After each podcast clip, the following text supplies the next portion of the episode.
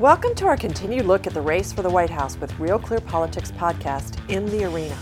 I'm correspondent Alexis Simendinger.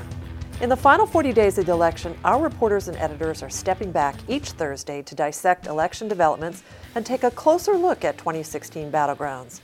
In our podcast this week, we focused on ways campaigns are using data and political advertising in this year's contests, and we took a deep dive into swing state Iowa.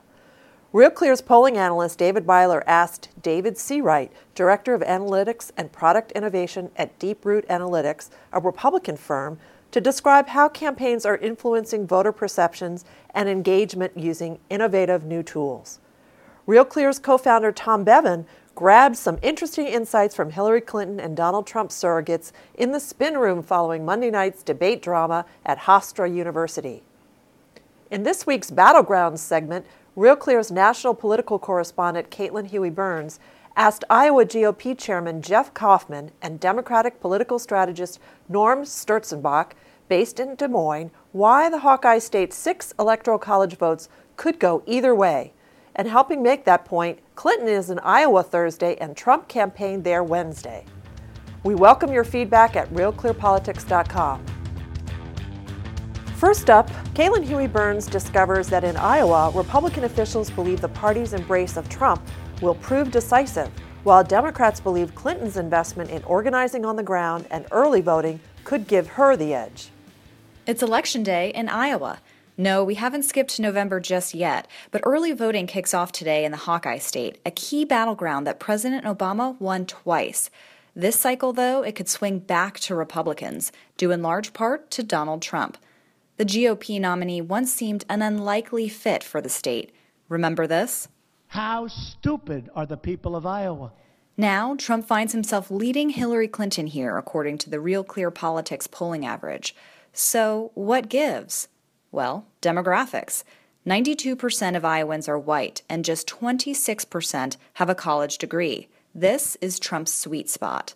Republican caucus goers here tend to be more conservative and religious, but the overall electorate in Iowa could be ripe for Trump. Iowa has a history of populism. That's Jeff Kaufmann, the chairman of the Iowa State GOP.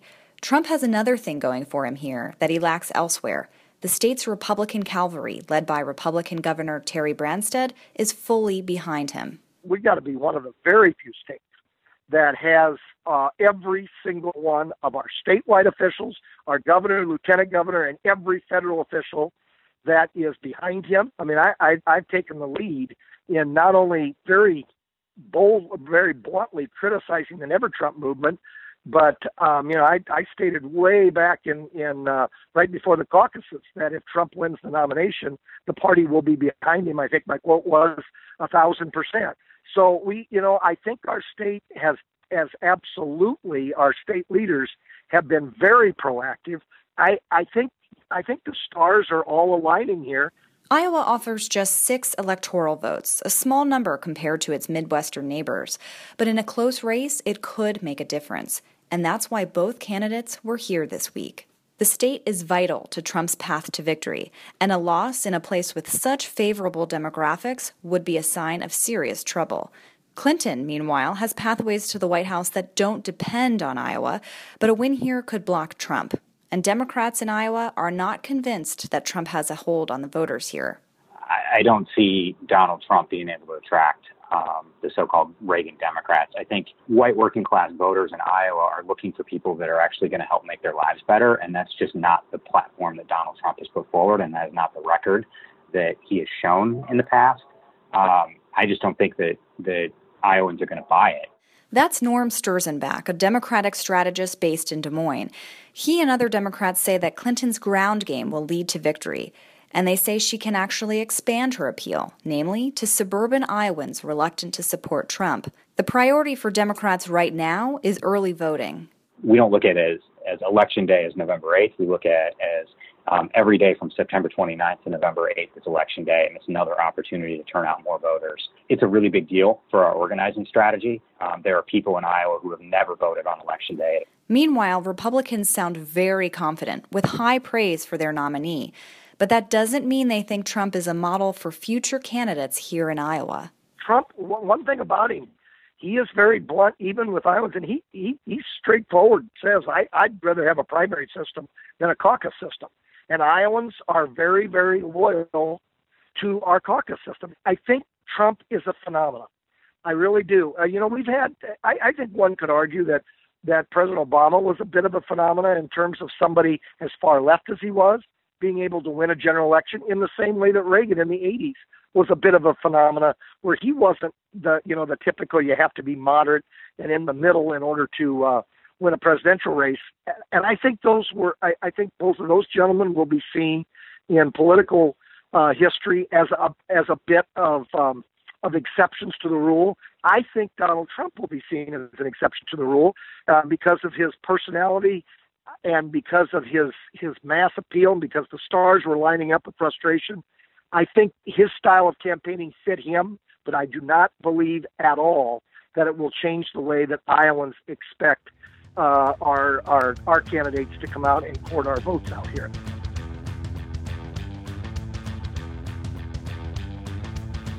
Here's Tom Bevan taking you inside the spin room after the first presidential debate. I'm Tom Bevan, co founder and publisher of Real Clear Politics. We were in the spin room after the first debate between Donald Trump and Hillary Clinton at Hofstra University. A little bit about the setting. Spin room is chaos after the debate ends. Campaign surrogates come in with college students holding signs with their names on them, and they're mobbed by reporters to give their take about what happened just moments before. And they stand there and they answer question after question about the event, giving all the reasons that their candidate won and the other person failed. We listened in on some of the spin. Here's David Plouffe of the Clinton campaign talking about what Trump failed to do during the debate. Were you expecting a more combative Trump? Was did you expect him to be angrier? More no, I thought he'd be sedate. Hold, I think he started out trying to be sedate, kind of in a straitjacket, and you could see as you got into it, he started to get annoyed. Uh, you could facially and visibly uh, kind of got unhinged a bit, interrupting quite a bit.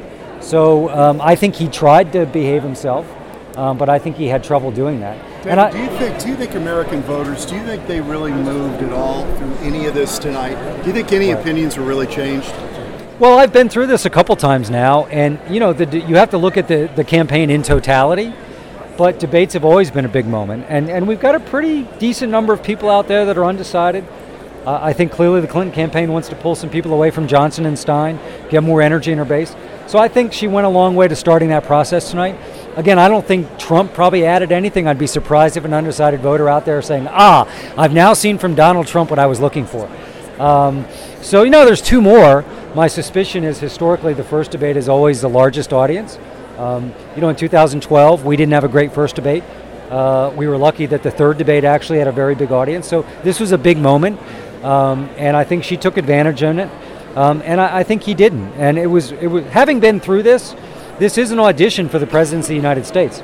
So I think, in addition to not seeming terribly interested in preparation, um, you know, he also had some pretty bad moments. And you know, I've tried to to study Donald Trump's psychology. I think he's more interested in defending himself than winning the presidency, and I think that's what comes through. What was his worst moment? It changes the state of the race. I'm sorry if I already answered the question. Well, it's not going to change overnight. But again, my view is Hillary Clinton entered tonight with a pretty important advantage in terms of who has the best way to get to 270 electoral votes.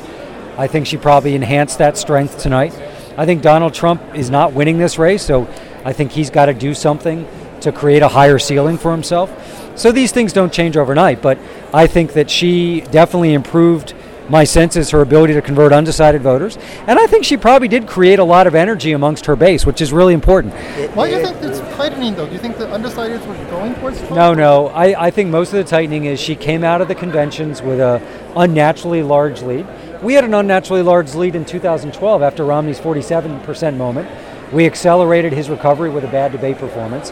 But, but I think the tightening has more to do with that. Um, you know, there's no doubt that I think Trump is doing fairly well in states like Ohio and Iowa. Um, my sense is they're going to be very close. I'd bet my money on Hillary Clinton to win those narrowly. But I think you look at Virginia, Colorado, uh, New Hampshire, Florida.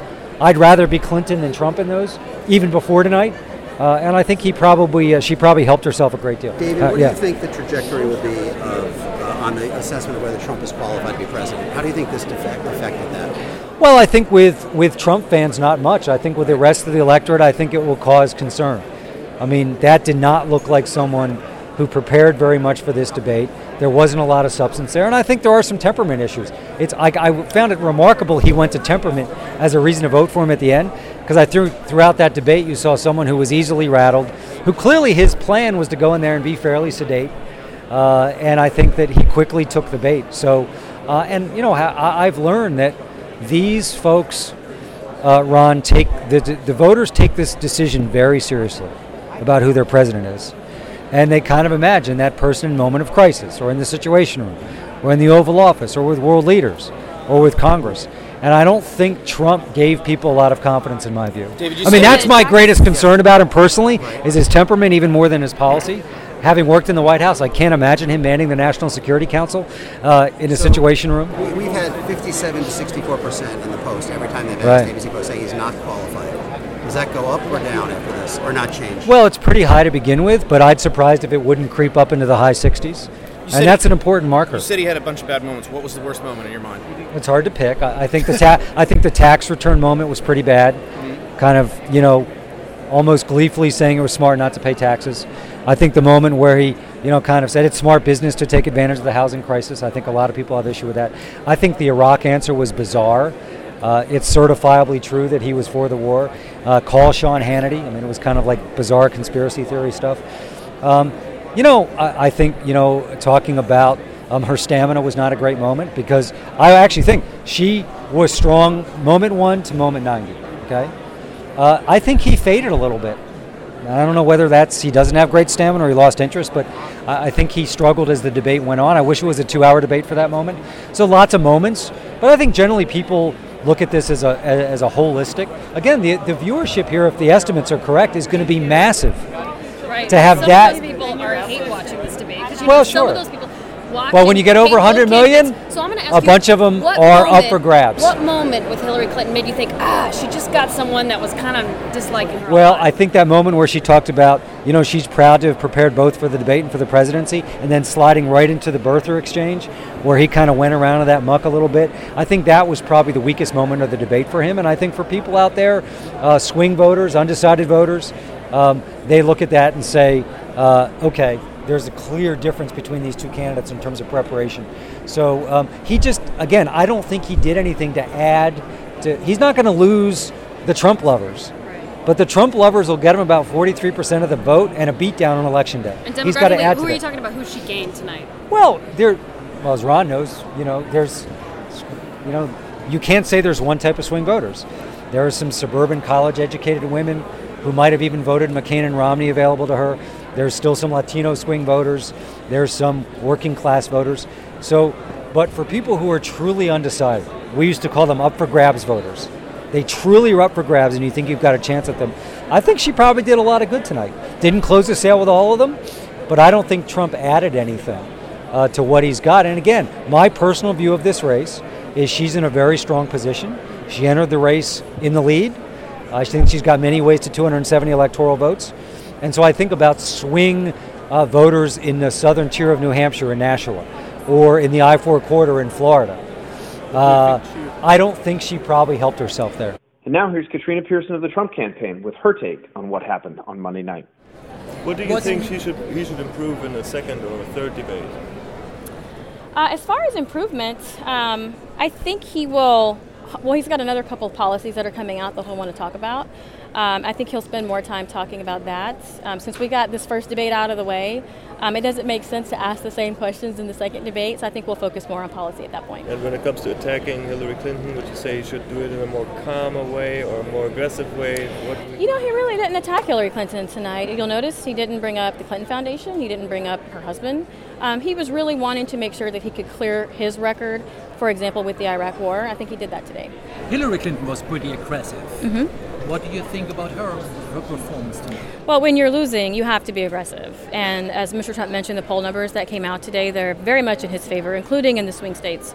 Particularly when you have uh, the swing state polls, I think he's only down in two at this point, no more than by five, uh, which is statistically tied in many cases. Um, so she absolutely had to.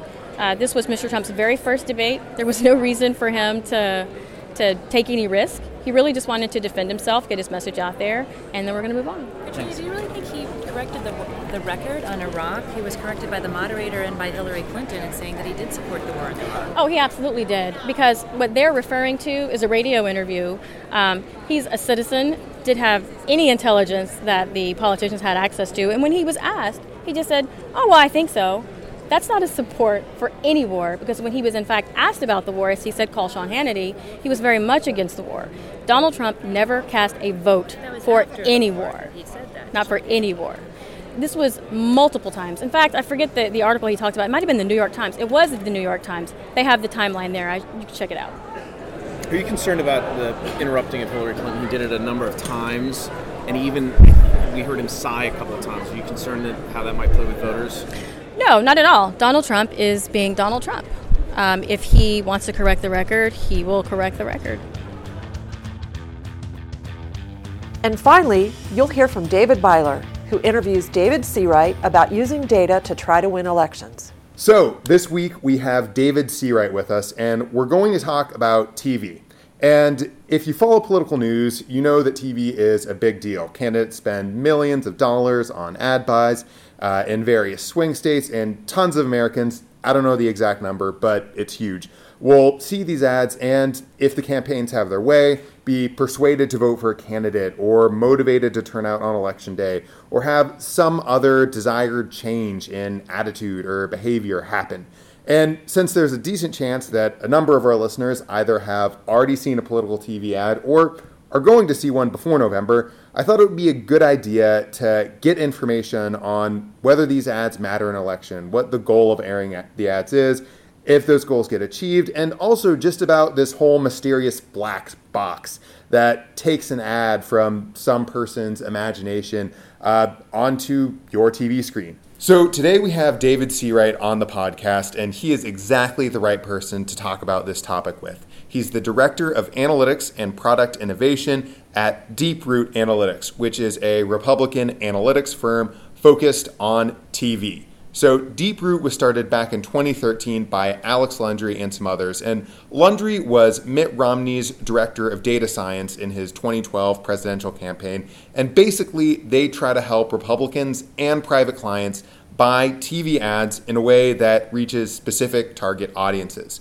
So, David has overseen some really high profile clients. Among them are Republican Senate Majority Leader Mitch McConnell's 2014 reelection campaign and HBO, who you might have heard of. So, David is going to talk us through basically everything we need to know about TV and ads. So, thanks for coming on the show. Good to be here. Thanks for having me.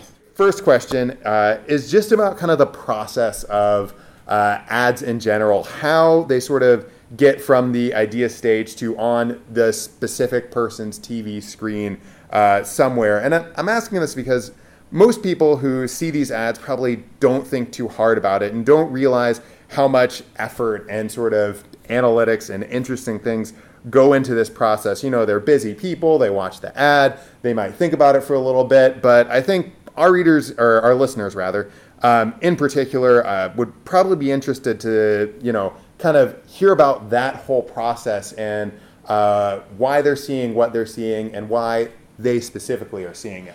Traditionally, you've got a campaign, um, a, a, political campaign that wants to use TV advertising to uh, influence vote choice or mobilize people to vote. Fairly simple um, concept. Um, but before you can ever put an ad on TV, you need to think about what you want to say. What is your campaign? And this is going to be a combination of uh, the platform of your candidate, what they believe in, what they're running on, um, as well as uh, as well as data that you're seeing from polling and from focus groups and other forms of research about what matters and what resonates with people, with voters. Um, and so traditionally, the way this works is that campaigns will do some form of message testing. So they'll take the issues that a, a candidate believes in, the issues that a candidate is running on, and they will conduct some sort of poll um, calling people in the district or in the state, registered voters, likely voters, um, to ask how different messages would influence their vote choice. They do this to help determine what ads they should cut. So if a candidate is running on 10 issues, but you're only going to run three ads, you want to find out the three messages that will resonate most with, uh, with the voters.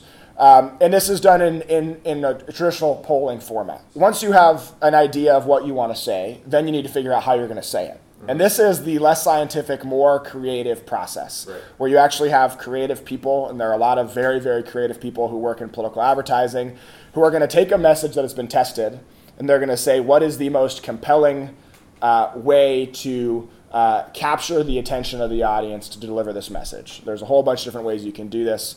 Um, everything from uh, from the script, so like what is actually going to be said? Is it going to be candidate to camera? Is it going to be a voiceover? Mm-hmm. To the to the scenery, to the setting of the ad. Is this going to be done? You know, candidate walking down Main Street. Is this going to be candidate looking direct at camera? Um, whatever it is. Um, to the the music and the audio that goes into it, which conveys emotion. There's all these different things, but there's a creative process, and usually it'll be it'll be pitched as an idea it gets approved, the script gets approved, then you actually go and film the ad. You actually have a production crew with people with a, uh, with with a camera, and you have an audio engineer, and et cetera, et cetera, um, and you shoot the ad.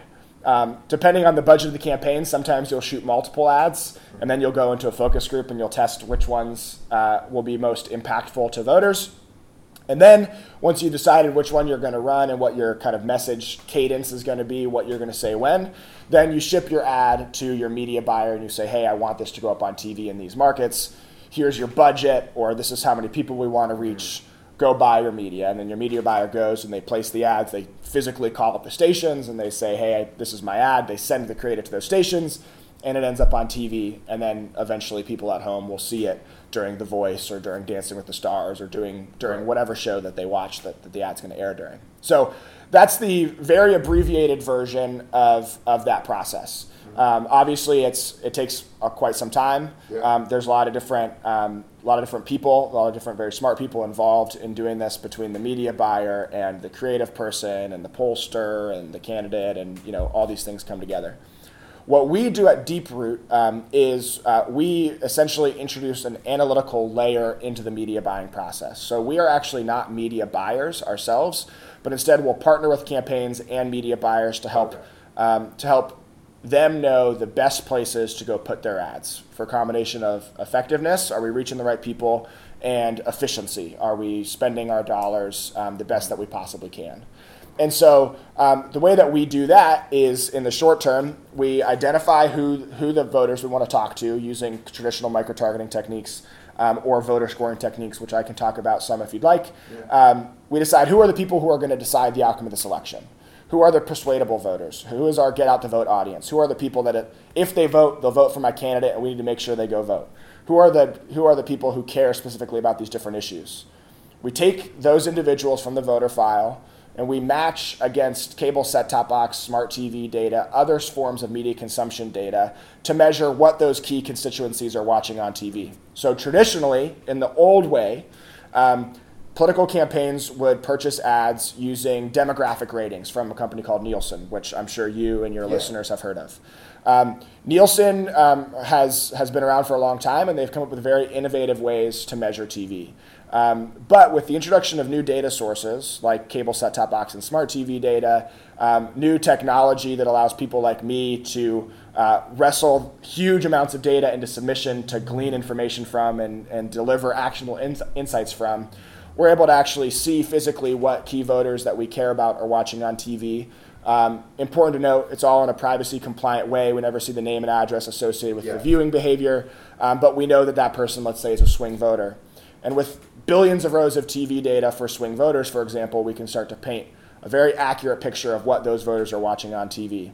Then we can start producing what we call custom TV ratings for every show on, on TV. So where Nielsen might say Dancing with the Stars does a 10 rating for adults 35 plus, we can say it does a 14 rating for swing voters and a 16 rating for get out the vote audience and an 8 rating for uh, for persuadable women. I'm making up the audience. Yeah, sure, sure. Um, that then allows the media buyer to use our data, which we deliver to them um, in a, within a platform for them to be able to use and interact with, to use the data to start making optimized media buying decisions. Um, so this actually leads really well into kind of the the next uh, question, and I I guess I want to know about the level of specificity you can get with TV because if you just you know think about it from a total layman's, you know, you're just trying to kind of grok the issue, you have you know haven't studied it at all.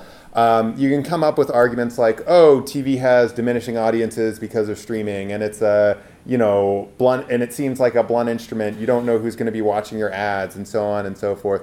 So, can you just maybe give some examples and how how specific and targeted Yeah. can you get, and do you get when you're trying to find people and show them ads? So um, there, there's a couple points that I would make in response to that question. Um, number one, TV viewership is without a doubt changing. Um, of course, the way that we are measuring TV viewership, for all the reasons I just discussed, is also changing, Yeah. um, which is a good thing. That said, um, a huge majority of TV is still watched live. Um, the the most recent uh, Nielsen study of, of overall TV viewership estimated that the average American watches about four and a half hours of live TV a day. That's significant. Um, that's a lot of TV. Yeah. Now, this is what tends to happen, and there there are competing reports. And, and just real quick, when you're talking about live TV, does that include like stuff where you can fast forward through the commercials? That doesn't, right? That, like, that would be time shifted That TV. would be time so shifted TV. what Nielsen says is that um, the average American adult spends four and a half hours a day watching TV, live TV and about an additional half hour watching time shifted TV. Oh, wow. Yeah. So they watch a lot of TV. Yeah. Um, but when you start adding it up, it actually makes sense. Let's say you watch an hour of the morning show in the morning while you're getting ready for work or while you're making breakfast for the kids, and then you watch, um, you know, four hours of TV a night. Um, or maybe it's three hours and you watch more on the weekend because of live sports. Um, these numbers can add up fairly quickly. What tends to happen about about TV viewership is this: um, we as people tend to project our own activities onto the population at large. And so um, people who live in places like DC, um, who might be slightly more educated, slightly higher income, um, live in urban areas, they might watch less live TV. And so they assume, well, I watch less TV, less live TV, and so the population at large uh, Yeah. must also watch less live TV. Um, you can imagine that the average TV consumer in, let's say, Washington, D.C., is different than the average TV consumer in Des Moines, Iowa. Um, and so, what's really great about what we do is that we are able to actually measure local TV viewership as it changes. So, if we have uh, a campaign that's running in Washington, D.C., then we will we will measure how people are watching TV in Washington D.C. And if we've got a candidate who's running in Des Moines, Iowa, we'll measure how people are watching TV in Des Moines, Iowa. So these numbers will change. Um, because we're an analytical layer into this process, we are not afraid to say, hey, the data is indicating that our target audiences are watching less TV, so we need to change our TV advertising uh, budget accordingly. So that's you know that's part of it. But to go back to your previous question about how precise can we be, so um, this is something that's talked a lot about in the industry. You might have heard the buzzword addressable TV. Um, addressable TV is the idea that you can deliver a specific ad to a specific household. The classic example of this is if you've got a family or you've got a cul-de-sac of four houses, they can all be watching the same program, and they can all uh, they can all see different ads during the same program. Same cul-de-sac, same program, different ads because of addressable TV. Um, that technology is available, but limitedly so. Um, there, um, there are a variety of things that go into this, um, but the, frankly, just the, the technology is not there at scale. Um, that's certainly where the industry is going. But for now, a huge majority of TV is purchased on traditional or linear TV.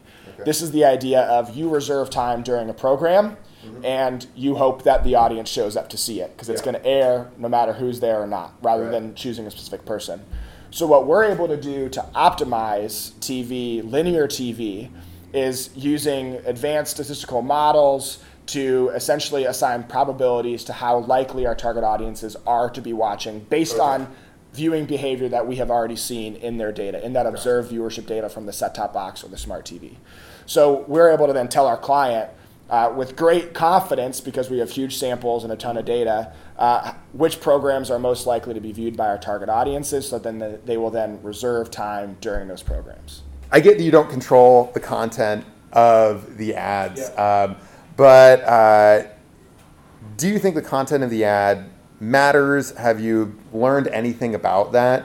What sort of ads do and don't work? Because you know, uh, whenever a new ad comes out, uh, you can see on Twitter or wherever all these uh, reporters kind of great at saying great ad, you know, terrible ad. And sometimes I think when I see you know that news happening, like I wonder if like David and the people at Deeproot and their Democratic like counterparts are, you know, laughing to themselves about like how little, you know, all of us actually know or understand about this. And uh, I, yeah, if uh, just what works and what doesn't in your view. Sure. So, um, what have I learned or what do I know? Um, the content of the ad um, matters immensely. Okay. Um, and, and this is why I can do the most sophisticated targeting possible. And if we are not putting the right message in front of these people, it doesn't matter. Um, at the same time, you can have the best message, the best creative, and if you can't properly deliver it to the right people, it's not going to have the desired impact. Mhm. So we are a piece of the puzzle, but we are not the entire piece of the puzzle. Right. So doing targeted TV alone does not guarantee victory. Yeah. Um, doing targeted TV to deliver a great message uh, with a compelling candidate, that's when you've got kind of the perfect combination in the right political environment. That's when you've got the perfect combination um, to make this thing work. Now, what works and what doesn't work? Uh, as I said before, there are a ton of variables, Yeah. um, including uh, the market, the target audience, who you're trying to reach, the political environment, the state of the race. Um, is there competitive um, advertising running against you? Are there allied groups running ads at the same time? Uh, so, like an outside super PAC that's running ads. These things all change and alter the political environment, which can make it very difficult to measure, to singularly measure the impact of different things. So, what works varies immensely. Um, but making sure that you deliver something that does work is also that, that's the hard part. But that's that's what really matters. Um, and so the the point that I would make is one of the challenges that we face in our business is that I would say that, um, and I'm stealing this. This is something that uh, my boss Alex Lundry, who co-founded Deeproot, says all the time. Our ability to target has actually um, has actually outweighed our ability to create. So we're able to be more sophisticated uh, with who we're targeting and how we're delivering messages messages to them. We can segment messages to different uh, groups of the population in a way where content creation i- it's difficult for them to keep up for a variety of reasons, budget, time, et cetera, et cetera. But the, the what every campaign is trying to do essentially is they're trying to find that perfect combination of right message, right audience. Okay. Um, and um, that's that's the goal. Uh, it's not easy, and there's not a silver bullet of what works. Now, to your point about uh, DC journalists, I would venture to guess that this is not always true, but oftentimes what a uh, what a journalist on Twitter sees as an effective ad, it can be meaningfully different than what um, uh, a, a likely or a registered voter would see as something that would impact their vote choice. That's not always the case, um, you know. But people in the DC bubble broadly, like we have an idea of what's a powerful ad and what's not a powerful ad, um, and you can actually find when you test it or when you start running it that that's not the case. Gotcha. Um, and so uh, these things are difficult to measure, absolutely. Um, but I would I would probably agree with you that there might be a separation between what a swing voter in North Carolina sees as powerful or impacting their vote choice and what uh, a journalist in DC sees. So uh, TV obviously matters a lot, uh, and you can see that with the money spent on it, the people it reaches, so on and so forth. But it seems like, uh, especially in the last few election cycles, there are a lot of other places where campaigns are using data to uh, raise money, to gauge public opinion, to turn voters out, to persuade voters. Uh, what have you. And I think one thing our listeners would be uh, interested in is just kind of a tour of what this ecosystem of uh, campaign data looks like. What are what are people doing? What's going on behind the curtain? Um, and you know, yeah, don't feel like you have to get you know every single person's specific pet project right, but just you know any any broad strokes you have about uh, where the innovations are coming from. Sure. So, um, where the innovations are coming from is uh, generally increased access to data, um, increased access to software um, and back end infrastructure that allows you to handle and process all this data, and then a growing talent pool of individuals who have the skill set to be able to manage and analyze this data in a meaningful way. So, what we do at Deeproot, we are highly, highly specialized. Yeah. We we are there to optimize TV buys. Um, so we optimize based on where our targets are most likely to be watching, and then also where's the most cost-effective place to place those ads so that the campaigns Right. can save money. So what the campaign in Texas, which I've talked about, estimated is that we saved them over four million dollars on broadcast TV alone Yeah. um, using our analytics. Uh, the simple version of this is that um, TV stations still price their inventory using those demographic ratings, and they don't know our custom ratings, and so they might price something as a 10 rating. But if we say it as a 15 swing rating, I'm making up the numbers. That's a that's a big sale that they don't know Yeah. that they're having. So we're going to pay for a 10, we're going to get a 15. Where this comes into play elsewhere, and again, this is not specifically what we do, is that in similar ways, campaigns are able to optimize um, basically everything that they do if they if they are willing to buy into this concept that data can help us inform and make smarter decisions. Um, a lot has been written about what the Obama campaign did, did in 2012. They did a lot of this very very well. Um, you know, it can be everything from optimizing subject lines, like what subject line is going to have the highest open rate on an email so that you're able to get click through and get the highest donations, to optimizing not only what doors you're going to knock on, but actually the route that your precinct walker should Mhm. take to have the most effective um, and efficient use of their time. So it's like if you want like to a have traveling them, salesman thing. Yeah. if you want them to knock on the most number of doors rather than handing them a list, like my first job in politics was knocking on doors in San Diego for a congressional campaign, and I was just handed a list, and I basically got to decide how I walked around those neighborhoods and what was the best way to do it, which meant that I spent time moving my car and what you know these sort of things. Campaigns now are able to say like, no, this is this is actually the way that you should walk around this neighborhood to be able to hit the most number of houses in the in the shortest amount of time. So um, data, generally speaking, and analytics more broadly, um, is able to optimize really every aspect of a campaign of how of how these things work. Um, is this gonna? wh- What difference does this make? Right? Like this is kind of Yeah. the question. Like, okay, this is interesting, but like, does Right. it really matter? Um, what we've seen on the TV, we've definitely seen impact, like I mentioned, on vote Yeah. choice and favorability. Um, it's going to make a campaign more effective, Mm-hmm. um, but it's also going to make a campaign more efficient. So Mhm. campaigns have finite dollars, and they have a Yeah. finite amount of time. And so a campaign's job is to, to essentially drain every ounce of value out of their time and out of their dollars before election day. And what data and analytics, broadly speaking, is able to do is to make all of that money and all of that time go further by just being more efficient with what you're doing and how you're doing it. So if that's a difference, you can imagine if you've got someone who's walking mar- walking precincts and knocking on doors five days a week, and if you're able to increase the number of doors they hit by 10 doors a day, then you're hitting 50 more door- doors a week. And if you have them doing this for four weeks, then all of a sudden you've had 200 more voter contacts. Right, uh, and that's just on off one volunteer. That's Right, off of one yeah. volunteer. So you can imagine this is going to make for the same amount of resources, same dollar spent, it's going to make everything just more more efficient. So a lot of this is, is a matter of efficiency, making sure that dollars aren't being wasted, time isn't being Yeah. wasted, so that campaigns can operate as, as smartly as they possibly can. Awesome.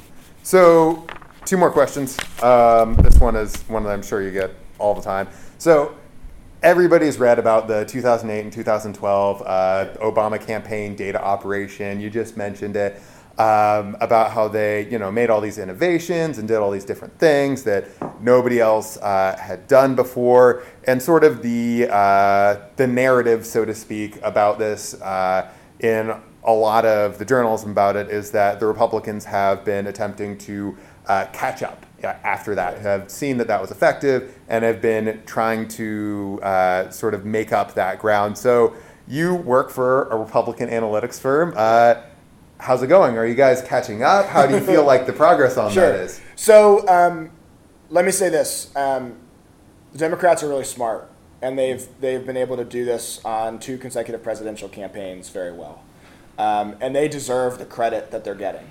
Um, something that's interesting about working in D.C. These are people who we've worked on non-political projects with, or these are people who I've sat on panels with.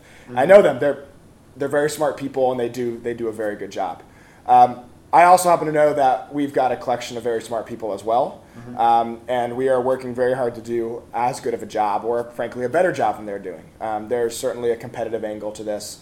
Um, we want to serve our clients very well. We want to be doing really great work. We want to be innovating. Um, we also acknowledge that we're a bit of the underdogs in this case.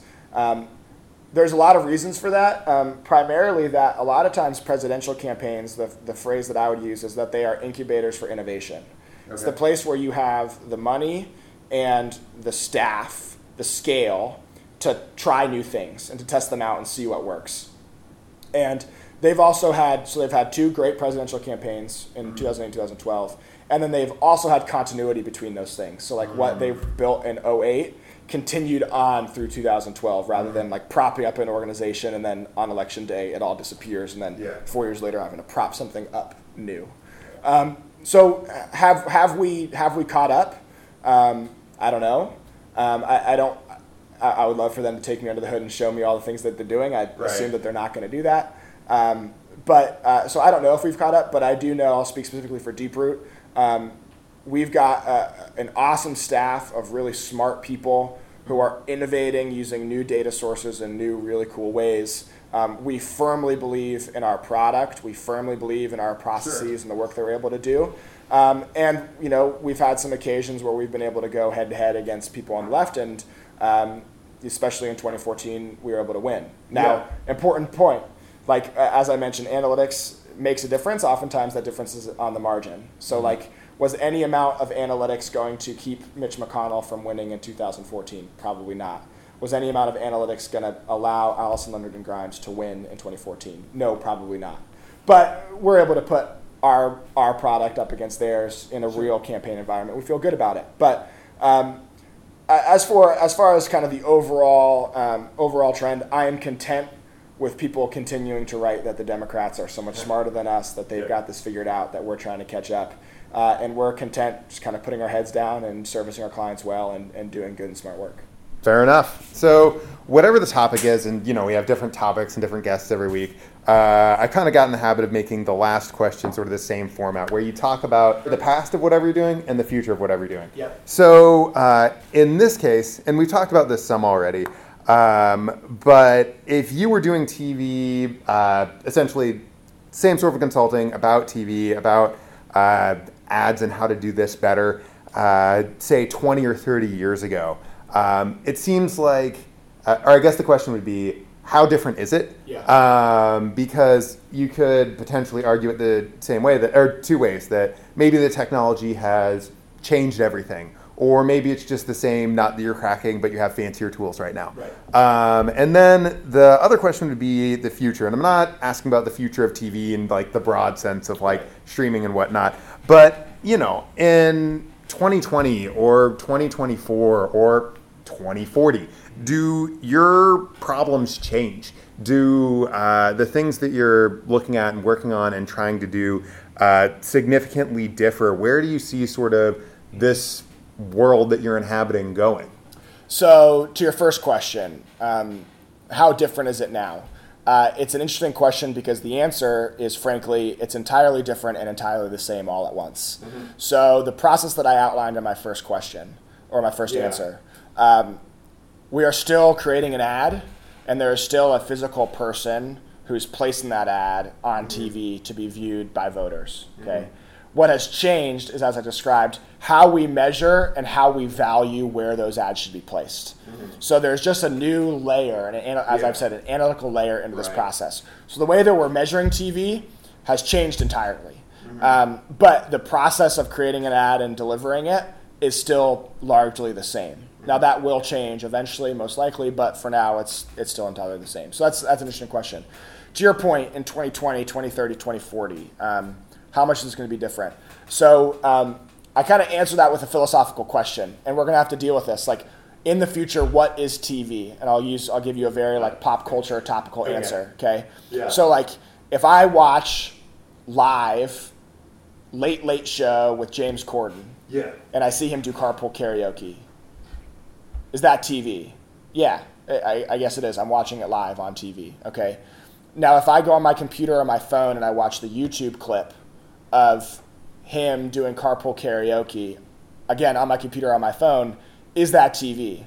Well, it's content created for TV that I'm now watching online on a mobile device. Okay.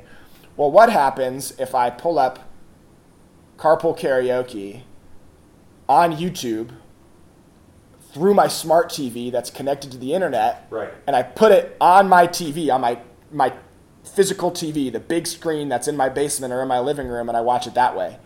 Is that TV?